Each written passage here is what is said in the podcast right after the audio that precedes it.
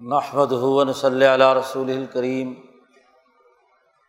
بعد فاعوذ باللہ من الشیطان الرجیم بسم اللہ الرحمن الرحیم قال اللہ تبارک و تعالی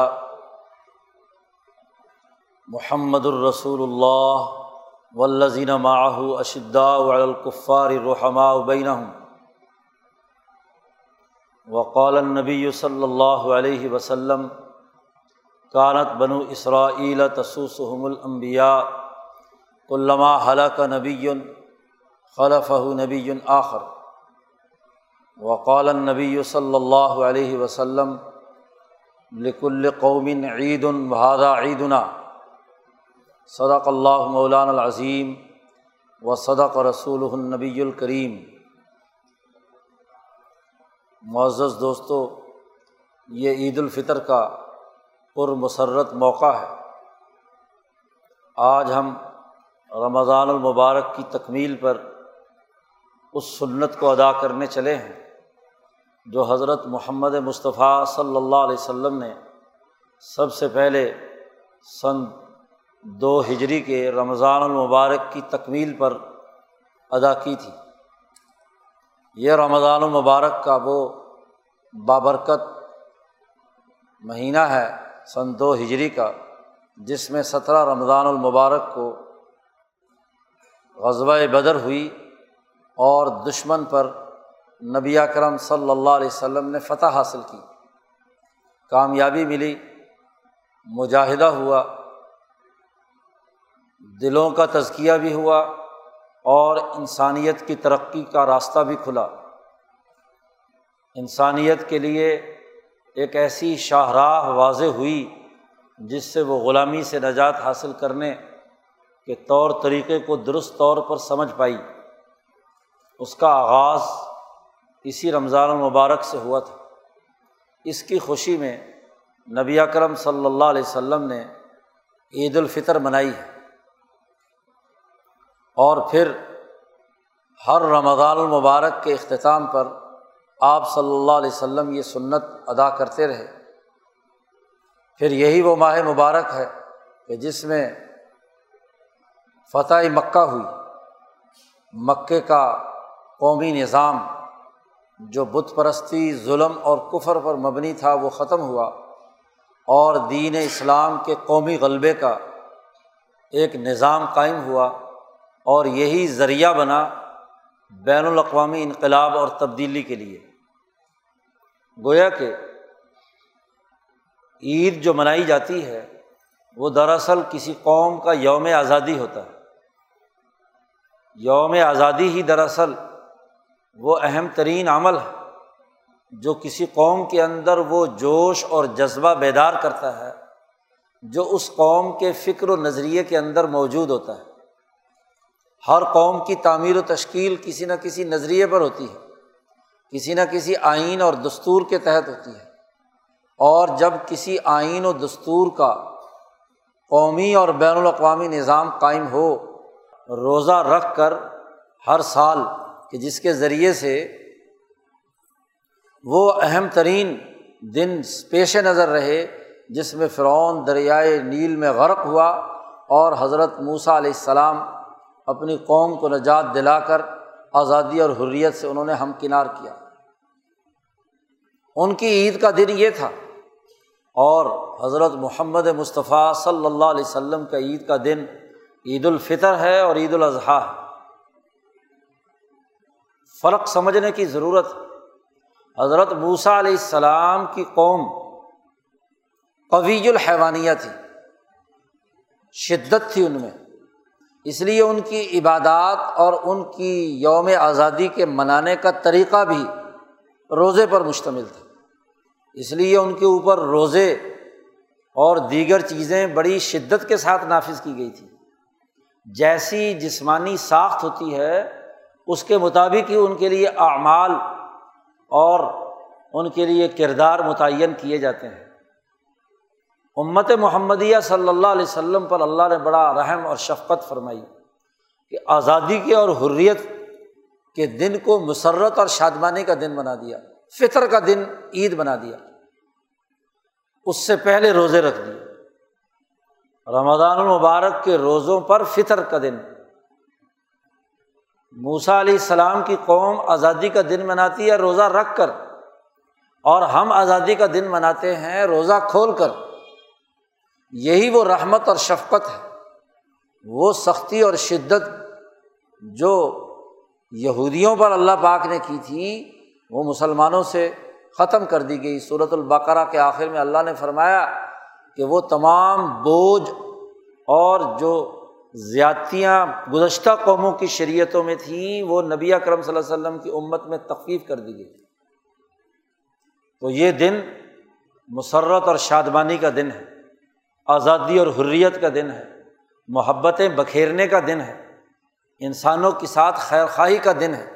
اس لیے نبی اکرم صلی اللہ علیہ وسلم نے جب یہ دن منایا، تو حکم دیا کہ اس دن میں ایک تو نماز عید الفطر ادا کرو، اللہ کے سامنے سجدہ شکر بجا لاؤ۔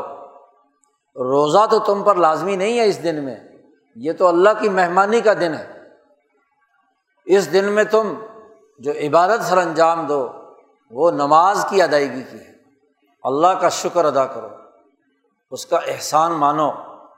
ہاتھ باندھ کر اس کے دربار میں کھڑے ہو اور اس کی بڑائی عام نمازوں کے مقابلے میں زیادہ طاقت اور قوت اور زیادہ تعداد اور مقدار کے ساتھ کرو۔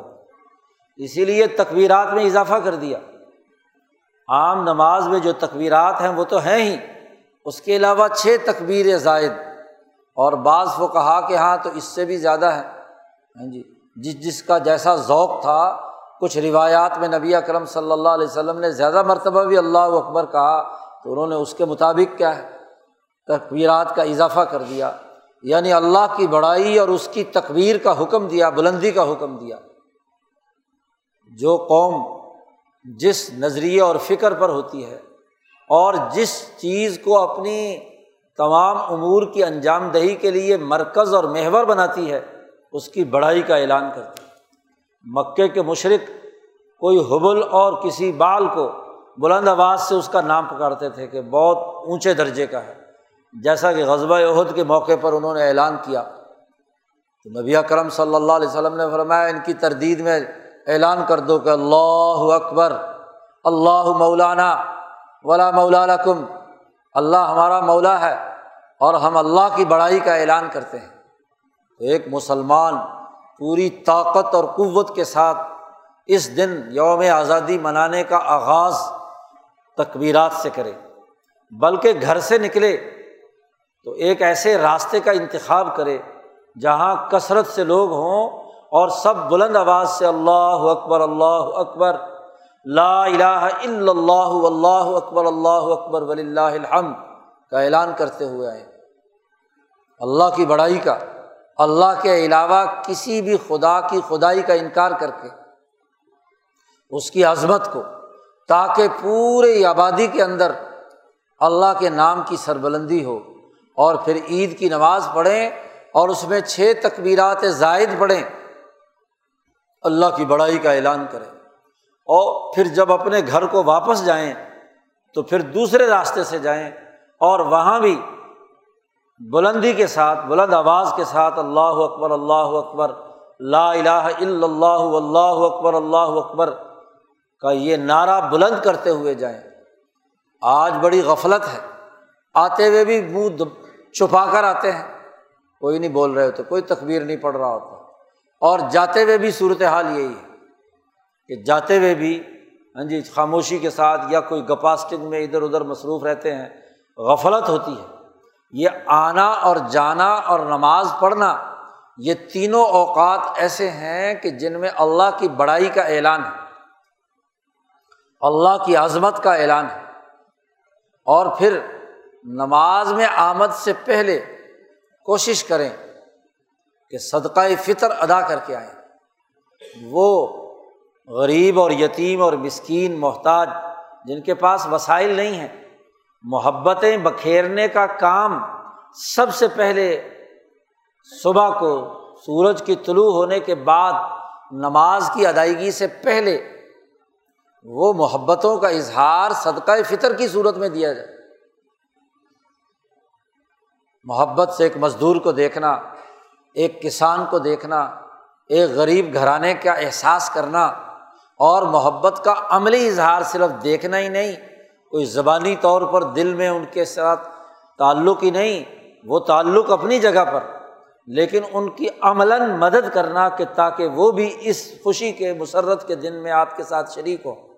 اور صرف یہی نہیں، بلکہ ایک ایسا نظام استوار کیا جائے کہ جس میں سوسائٹی کے اندر ایسے محتاج اور فقرا کی خبر گیری کا ایک مستقل سسٹم موجود ہو۔ اول تو ہر آدمی اپنے کام خود کرے، اس کو روزگار ملے، اس باعزت روزگار ملے۔ اور اگر کسی حالات کی وجہ سے کچھ لوگوں کے پاس ایسا رزق مہیا نہیں ہو سکا، تو جو صاحب استطاعت ہیں، وہ ان کی ضرورتوں کو پورا کرے تو یوم آزادی منانا ہے، اللہ کا شکر ادا کرنا ہے، تو اس کے لیے یہ دو کام بنیادی طور پر لازمی ہے اور پھر اس سے فارغ ہو کر واپس جب جائے تو ایک دوسرے سے معانقہ کرنا، ملنا، خوشی اور مسرت سے ایک دوسرے کو دیکھنا مبارکباد دینا، والدین سے پیار لینا، اپنی اولاد کو پیار دینا، اپنے عزیز و اقارب کے ساتھ پر مسرت گفتگو کرنا، لڑائی جھگڑے سے اجتناب کرنا، جنگ و جدل اور بد امنی سے نجات حاصل کرنا، اجتماعیت کو برقرار رکھنا۔ یہ وہ مقرر شدہ دن ہے۔ اسی لیے اس دن کے بارے میں یہ بات واضح کر دی کہ اس دن میں اختلافات اور جھگڑے کی کوئی نوعیت نہیں ہونی چاہیے۔ اس دن میں اگر عید الفطر کے چاند کے حوالے سے حکومت جو اعلان کر دے، اجتماعیت جس بات کا فیصلہ کر لے، ہر آدمی کو اس اجتماعیت کو برقرار رکھنا ہے۔ وہاں فتنہ اور فساد پیدا کرنا، وہاں طرح طرح کے نئے نئے اپنے اپنے فتوے جاری کرنا، یہ سب غلط۔ تمام فقہ کی کتابوں میں لکھا ہوا ہے کہ ہر ریاست اس کام کے لیے ایک اتھارٹی بنائے۔ اور اس اتھارٹی کی ذمہ داری یہ ہے کہ پوری دیانت داری اس کے ساتھ تمام شہادتیں اکٹھی کر کے ایک ریاستی فیصلہ کرے، ایک اجتماعی فیصلہ کرے۔ اور اس ریاست کے تمام لوگوں کے لیے لازمی ہے کہ جب وہ فیصلہ ہو جائے تو بلا وجہ کے شکوک و شبہات پیدا کرنا، اعتراضات کی بھرمار کرنا اس کی اجازت نہیں ہے۔ اور پھر انفرادی طور پر روزہ رکھنے کا اعلان کرنا یا روزہ چھوڑنے کا اعلان کرنا، یہ اجتماعیت کو توڑنے کا عمل ہے۔ رمضان المبارک کے روزے بھی اجتماعی ہیں۔ اور عید الفطر بھی آزادی اور مسرت کا دن بھی اجتماعی ہے۔ اس اجتماعیت کو برقرار رکھنا پہلی شرط ہے۔ اور یہ بات لازمی اور ضروری اچھی طرح سمجھ لینی چاہیے کہ ضروری نہیں ہے کہ کسی بھی مہینے کے دن تیس ہی ہوں۔ انتیس بھی ہو سکتے ہیں۔ خود نبی کرم صلی اللہ علیہ وسلم، جنہوں نے اپنی ازواج متحرات سے ایک دفعہ کسی ناراضگی کی وجہ سے ایلا کیا تھا ایک مہینے کا کہ میں ایک مہینے تمہارے گھروں میں نہیں آؤں گا اور ایک بالا خانے میں آپ صلی اللہ علیہ وسلم نے ایک مہینہ گزار دیا۔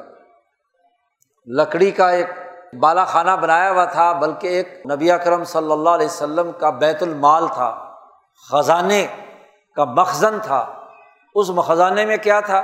آپ صلی اللہ علیہ وسلم کی تلواریں، آپ کا زرا آپ کے کچھ چمڑے کی استعمال کی چیزیں اور اگر کوئی بیت المال کے اندر اجتماعیت کے لیے مال آ جاتا اور کسی ضرورت کے لیے رکھنا پڑتا جہاد و کتال وغیرہ کے لیے، تو وہ پیسے اور خزانہ وہاں رکھا جاتا تھا۔ اس کو خزانہ رسول صلی اللہ علیہ وسلم کہا جاتا تھا۔ لکڑی کے تختوں سے ایک چبارہ بنایا ہوا تھا اور اس کے اوپر ایک کیبن بنا ہوا تھا۔ تو وہاں نبی اکرم صلی اللہ علیہ وسلم نے ایک مہینہ گزارا۔ یہ جہاں آج کل مسجد نبوی میں کبری ہے، جہاں مؤذن کھڑا ہو کر تقبیر کہتا ہے اور ہاں جی تقبیرات انتقال بھی اور اقامت بھی۔ تو یہ وہ مقام ہے جہاں وہ ہاں جی بنا ہوا تھا۔ حضور صلی اللہ علیہ وسلم کا وہ خزانہ ہاں جی جس میں نبی اکرم صلی اللہ علیہ وسلم نے ایک مہینہ گزار دیا۔ انتیس تاریخ کو آپ صلی اللہ علیہ وسلم پر وہ آیات نازل ہوئیں۔ جن میں ازواج متحرات سے کہا گیا تھا کہ ادھر آؤ یا فارغ ہو جاؤ۔ تفصیل قرآن حکیم میں صورت الحضاب میں ہے۔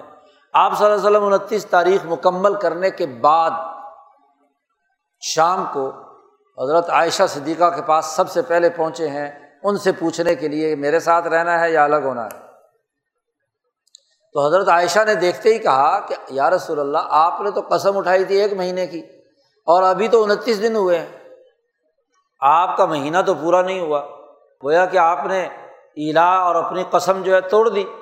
نبی اکرم صلی اللہ علیہ وسلم نے فرمایا کہ نہیں، کیونکہ مہینہ کبھی انتیس کا ہوتا ہے اور کبھی تیس کا ہوتا ہے۔ یہ کوئی ضروری نہیں کہ تیس ہی دن کا ہو۔ انتیس کا بھی تو ہوتا ہے مہینہ۔ تو انتیس کا مہینہ بھی قانونی اور شرعی ہے۔ اگر شہادتوں سے ثابت ہو جائے کہ چاند کی گواہی ہو چکی ہے تو پھر انتیس کا مہینہ پورا رمضان ہو چکا۔ اب اس پر یہ فتوے جاری کرنا کہ جی قزا کرو، ایک روزہ اور یہ کرو اور وہ کرو۔ یہ کسی کو، بیچارے کو ویسے ہی تقوا کا، اگر کوئی نفلی روزہ کرنے کا شوق ہے تو وہ چاہے جتنے مرضی رکھے۔ لیکن کسی مفتی کے فتوے میں یہ طاقت ہو کہ وہ لوگوں پر لازمی قرار دے کہ جی وہ روزے ضرور رکھیں۔ روزے انتیس دن میں اگر چاند کی شہادتیں ہو چکی ہیں اور ریاست نے اعلان کر دیا ہے، تو رمضان مکمل ہو گیا، فریضہ ادا ہو گیا۔ اب کوئی فریضہ ذمے باقی نہیں رہا، جس کی قزا کرنے کی ضرورت پیش آئے بدقسمتی سے، غلامی کے زمانے سے جب سے ہمارا نظام ختم ہوا ہے، اور یہ عید الفطر اور اظہار سے متعلق جو فیصلہ سازی کا عمل ہے یہ انفرادی طور پر علماء نے اپنے ذمے لے لیا۔ چلو، غلامی کے زمانے میں تو مجبوری تھی کہ ریاست پر قبضہ انگریز سامراج کا تھا۔ تو اس کے لیے ہر ہر شہر کے علماء نے اپنی اپنی کمیٹیاں بنائی ہوئی تھیں اور ان کمیٹیوں کے ذریعے سے وہ اپنی شہادتوں کا نظام بنا کر اپنے اپنے علاقے کے لیے فیصلہ کر لیتے تھے۔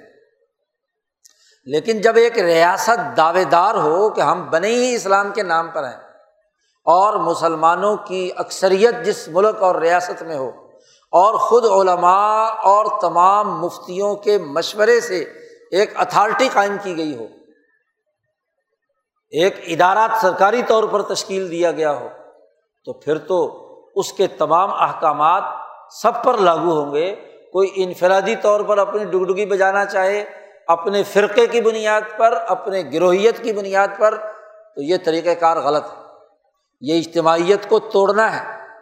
حتیٰ کہ اجتماعیت کو توڑنے کے خلاف بہت سارے شرعی احکامات کتابوں میں موجود ہیں۔ خود نبی کرم صلی اللہ علیہ وسلم نے فرمایا کہ دیکھو، نماز پڑھ لو، امام چاہے نیک ہو یا فاسق و فاجری کیوں نہ ہو۔ سلو خلف کل برن و فاجرن۔ چاہے نیک آدمی پڑھا رہا ہو یا کوئی فاجر آدمی پڑھا رہا ہو۔ کیوں؟ کہ اگر آپ مسجد میں علیحدہ ڈیڑھ انٹ کی مسجد بنا کر الگ سے جماعت کرائیں گے اور یا مسجد کی اجتماعیت میں آ کر اس اجتماعیت سے نکل کر بھاگیں گے، دوسری کسی جگہ جائیں گے کہ میں نے نماز یہاں نہیں پڑھنی تو افطراک پیدا کر رہے ہیں۔ نا اور یاد رکھو افطراک بین المسلمین پیدا کرنا یہ بڑا جرم ہے۔ اس سلسلے میں امیر المومنین، خلیفۃ المسلمین، حضرت عثمان ابن عفان رضی اللہ تعالیٰ عنہ کا اسوۂ حسنا ہمارے سامنے رہنا چاہیے۔ جب باغیوں نے مسجد نبوی پر قبضہ کر لیا، حضرت عثمان رضی اللہ تعالیٰ عنہ کو ان کے مکان میں محصور کر دیا تو حضرت عثمان اپنے مکان کی چھت پر کھڑے تھے۔ ایک صحابی گلی میں پھر رہے تھے۔ اور ادھر مسجد نبوی میں جماعت کھڑی تھی۔ باغیوں کا لیڈر مسجد نبوی میں جماعت کرا رہا تھا۔ تو حضرت عثمان رضی اللہ تعالیٰ عنہ نے ان صحابی سے پوچھا کہ تم نماز میں کیوں نہیں شریک ہو رہے؟ مسجد میں نماز ہو رہی ہے اور تم یہاں بازار میں پھر رہے ہو۔ تو انہوں نے کہا امیر المومنین، یہ غاسبین ہے نماز تو پڑھانا آپ کا فرض تھا۔ آپ کو انہوں نے محسور کر دیا تو آپ نماز نہیں پڑھا رہے، تو اس باغی کے پیچھے میں نماز کیسے پڑھوں؟ میں تو نہیں پڑھوں گا اس کے پیچھے۔ حضرت عثمان نے فرمایا کہ میں حکم دیتا ہوں، مجھے خلیفہ مانتے ہو نا؟ میں حکم دیتا ہوں کہ دیکھو، یہ جب برا کام کریں تو ان کی برائی میں ساتھ نہ دینا۔ اور جب یہ اچھا کام کریں تو نماز پڑھنا تو اچھا کام ہے نا۔ یہ اچھا کام کرنے کریں تو پھر ان کی اتباع کرنا۔ کیونکہ اس جماعت سے علیحدہ ہونا یہ فتنا ہے۔ اور یہ فتنے کی ذمہ داری میں اپنے اوپر نہیں لینا چاہتا۔ حضرت عثمان سے کہا گیا کہ آپ حکومت چھوڑ دیں۔ بھائی سارے لوگ اگر وہاں نماز پڑھ رہے ہیں اور باغیوں نے قبضہ کیا ہوا ہے، ان کا دباؤ آپ پر یہ ہے کہ آپ یہ خلافت کا منصب چھوڑ دیں اور جو باغی جس کو خلیفہ بنانا چاہیں وہ بنا دیں۔ حضرت عثمان نے کہا، یہ نہیں ہو سکتا۔ یہ خلافت مسلمانوں کا، کل مسلمانوں کا منتخب عہدہ ہے جو مجھے دیا گیا ہے۔ اللہ کا انعام ہے۔ میں اپنی مرضی سے یہ قبائے خلافت اتار کر باغیوں کے حوالے کر دوں، ایسا نہیں ہو سکتا۔ ظالموں کے حوالے کر دوں، ایسا نہیں ہو سکتا۔ حکومت میری ہے اور جب تک میں زندہ ہوں، میں اپنی خلافت کسی کے حوالے نہیں کروں حکومت اور اتھارٹی قائم ہو چکی ہے۔ اور جو اس کے مقابلے میں دوسری خلافت کا اعلان کرتا ہے تو اس پر وہ حدیث لاگو ہوتی ہے جس میں نبی کرم صلی اللہ علیہ وسلم نے ارشاد فرمایا کہ جب خلافت قائم ہو چکی ہو، ایک خلیفہ کے ہاتھ پر بیت ہو چکی ہو، حکومت کی اتھارٹی قائم ہو چکی ہو، اس کے مقابلے میں کوئی اور حکومت کا دعویٰ کرے، اس کی گردن اتار دو۔ ہاں وہ کتنا ہی نیک اور کتنا ہی پارسا کیوں نہ ہو۔ کیونکہ حکومت کی اتھارٹی کا برقرار رہنا لازمی اور ضروری ہے۔ اور کسی ظلم کی حکومت کو اتارنے کے لیے بھی اس وقت تک جد وجہد نہیں کی جا سکتی جب تک کہ کبھی امید نہ ہو، عوام کی بھاری اکثریت انقلاب کے لیے آپ کے ساتھ نہ ہو، اس وقت تک جاری حکومت کے خلاف بغاوت دراصل انتشار پیدا کرنا ہے، قتل عام کا ذریعہ بنانا ہے، بد امنی پیدا کرنا ہے، انسانیت کے اندر انتشار پیدا کرنا ہے۔ بغیر تیاری کے کسی تبدیلی اور انقلاب کے نعرے لگانا اور لوگوں کو اکسا کر ہاں جی حملہ آور بنانا، یہ سوائے انسانیت کو تباہ و برباد کرنے کے اور کچھ نہیں۔ نبی کرم صلی اللہ علیہ وسلم نے اس قدر احتیاط برتی کہ باوجود طاقت اور قوت اور نصرت کا وعدہ اللہ کی طرف سے ہے، لیکن مکے کے حکمرانوں پر اچانک پہنچ کر ان کی گردن دبوچ لی تاکہ لڑائی نہ ہو اور قتل غارت گری زیادہ نہ ہو۔ ابو سفیان انجانے میں گرفتار ہو کر، وہ تو صرف دیکھنے آئے تھے باہر، گرفتار ہو کر حضور صلی اللہ علیہ وسلم کے قبضے میں آ گئے۔ تو قتل و غارت گری سے بچایا انسانیت کو۔ انسانیت کو بچانا، اپنی نسلوں کو قتل و غارت گری اور افطراک و انتشار سے بچانا، یہ لیڈرشپ کا پہلا کمال ہے۔ انسانیت ہوگی تو سسٹم ہوگا۔ ریاست ہوگی تو طاقت اور اجتماعیت اور ڈسپلن قائم ہوگا۔ ریاست ٹوٹ جائے اور انسانیت تباہ و برباد ہو جائے اور انسانوں کی سروں پر مینار بنا کر حکومت کرنا وہ حکومت ہے۔ اس سے بڑی ثفاقیت اور کوئی نہیں ہوتی۔ اس لیے یہ جو شریعت کے بنیادی قاعدے اور ضابطے اجتماعیت کے ہیں، اس کا لحاظ رکھنا ضروری ہے۔ اس کی اجتماعیت کو برقرار رکھنا ضروری ہے ڈسپلن کو قائم رکھنا ضروری ہے۔ ہاں رائے کا اختلاف ہو تو رائے کا اختلاف ہاں جی اس کو کیا جا سکتا ہے، لیکن فیصلے سے پہلے۔ اب آپ کے پاس کیا گواہی ہے؟ کہ جو گواہیاں ان لوگوں نے دیکھی ہیں تو آپ کے پاس تو اس کی اطلاع نہیں ہے۔ آپ کے پاس اس کے بارے میں کوئی معلومات نہیں ہے۔ صرف اس وجہ سے کہ آپ کے شہر میں آپ کو نظر نہیں آیا۔ تو آپ کہیں گے جی کوئی چاند نہیں ہے۔ سب لوگ روزے رکھو، عید نہیں ہے۔ اب لاہور میں کہاں سے نظر آتا؟ جی، لاہور میں ایک ایسے لوگ بھی ہیں کہ جی آج روزہ رکھا ہوا عجیب بات۔ جی جہاں بارش برس رہی ہے، بادل ہیں کہ جی ہمیں نظر نہیں آیا۔ اس لیے کیا ہے؟ اور اب انہیں سائنس بھی یاد آ گئی کہ سائنس نے کہا تھا، پہلے کبھی سائنس کی بات نہیں تھی۔ ہاں جی سائنس نے کہا تھا کہ جی تیس دن پورے ہوں گے۔ وہ سائنس نے تو کہا تھا کراچی کا، لاہور کا۔ یہ کہا کہا تھا کہ باقی جتنے بھی جگہ ہیں وہاں سے کہیں سے نظر نہیں آ سکتا۔ عجیب بات ہے، اپنی ذاتی خواہشات، اپنی فرقہ وارانہ سوچ کی بنیاد پر اس طرح کے معاملات کیے جاتے ہیں۔ تو یہ اجتماعیت کو توڑنے کا معاملہ ہے۔ اصل بات یہ ہے کہ عید الفطر کا دن اجتماعیت کو برقرار رکھنے کا ہے۔ اجتماعی مسائل پر غور و فکر کرنے کا ہے۔ سسٹم کی خرابی کو سمجھنے کا عمل ہے۔ وہاں تو یہ سسٹم کے اعلی کار ہوتے ہیں۔ سیاسی سسٹم ظلم کا ہے۔ معاشی نظم سرمایہ پرستی کا ہے۔ سماجی تعلقات افطراک و انتشار کے ہیں۔ عالمی سرمایہ داری نظام مسلط ہے۔ اس کے خلاف دین کا کوئی نظریہ نہیں بیان کریں گے۔ وہ معاشی ترقی جس سے ملک اپنے پاؤں پر کھڑا ہو۔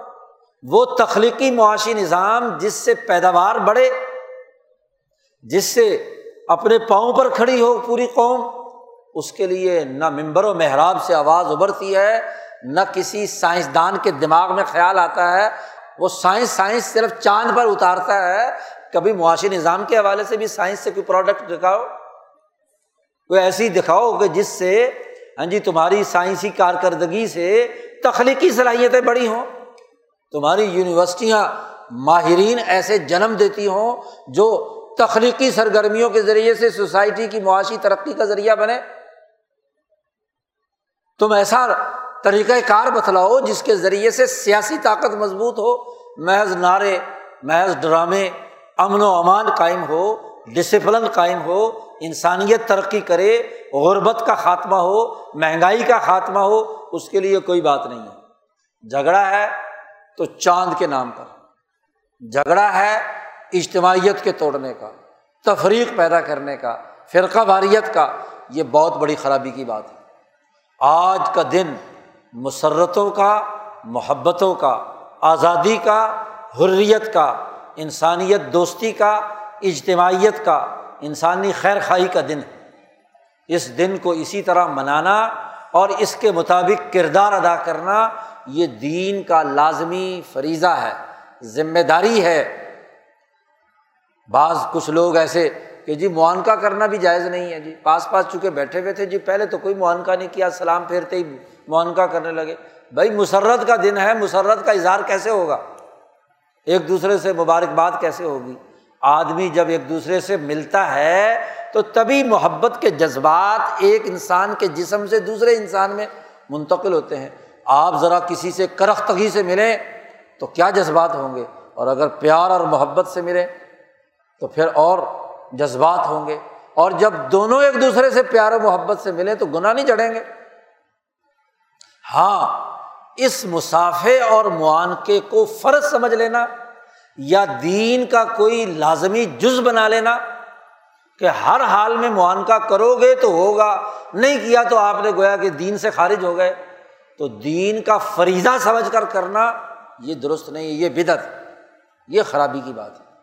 ہاں اپنی ایک رسم، محبت کا اظہار، دلی جذبات کا اظہار، خوشی کا اظہار کہ ایک رسم کے طور پر کرنا جائز بلکہ مصنون ہے۔ جائز ہے، مستحب ہے، مصنون ہے، ایک دوسرے کے ساتھ محبت کا اظہار ہے۔ یہ دلی جذبات کے اظہار کا ذریعہ ہے۔ کسی کے سامنے آنکھیں بچھانا ہاں جی کسی سے ملنا، معانقہ کرنا ہاں جی پیار کرنا، محبت کا اظہار کرنا، یہ تو مطلوب ہے اس دن میں۔ وہ خوش قسم کے مفتی فتویٰ لگا کر بیٹھے ہوتے ہیں کہ ہاں جی وہ دو آدمی معانقہ کیا، انہوں نے جی بدت کر لی۔ جی فلاں نے ایک دوسرے کو مبارکباد دی تو وہ یوں ہو گیا۔ تو یہ دراصل وہ خرابیاں ہیں جو اس زوال کے زمانے میں، غلامی کے زمانے میں ہمارے دماغوں میں پیدا کر دی گئی۔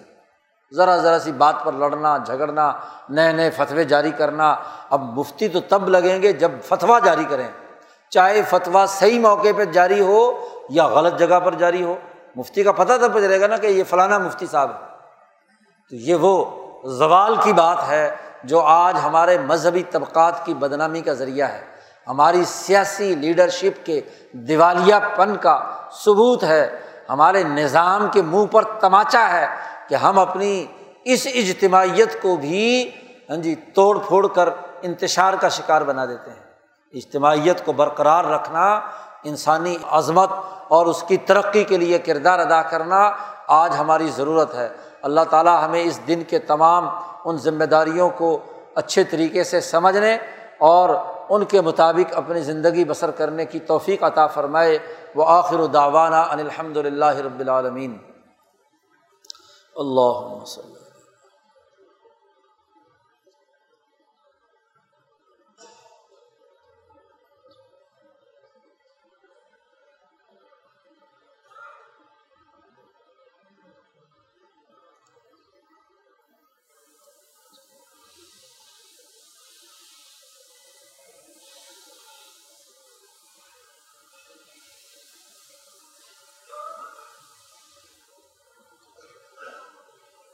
اجمعین برحمتک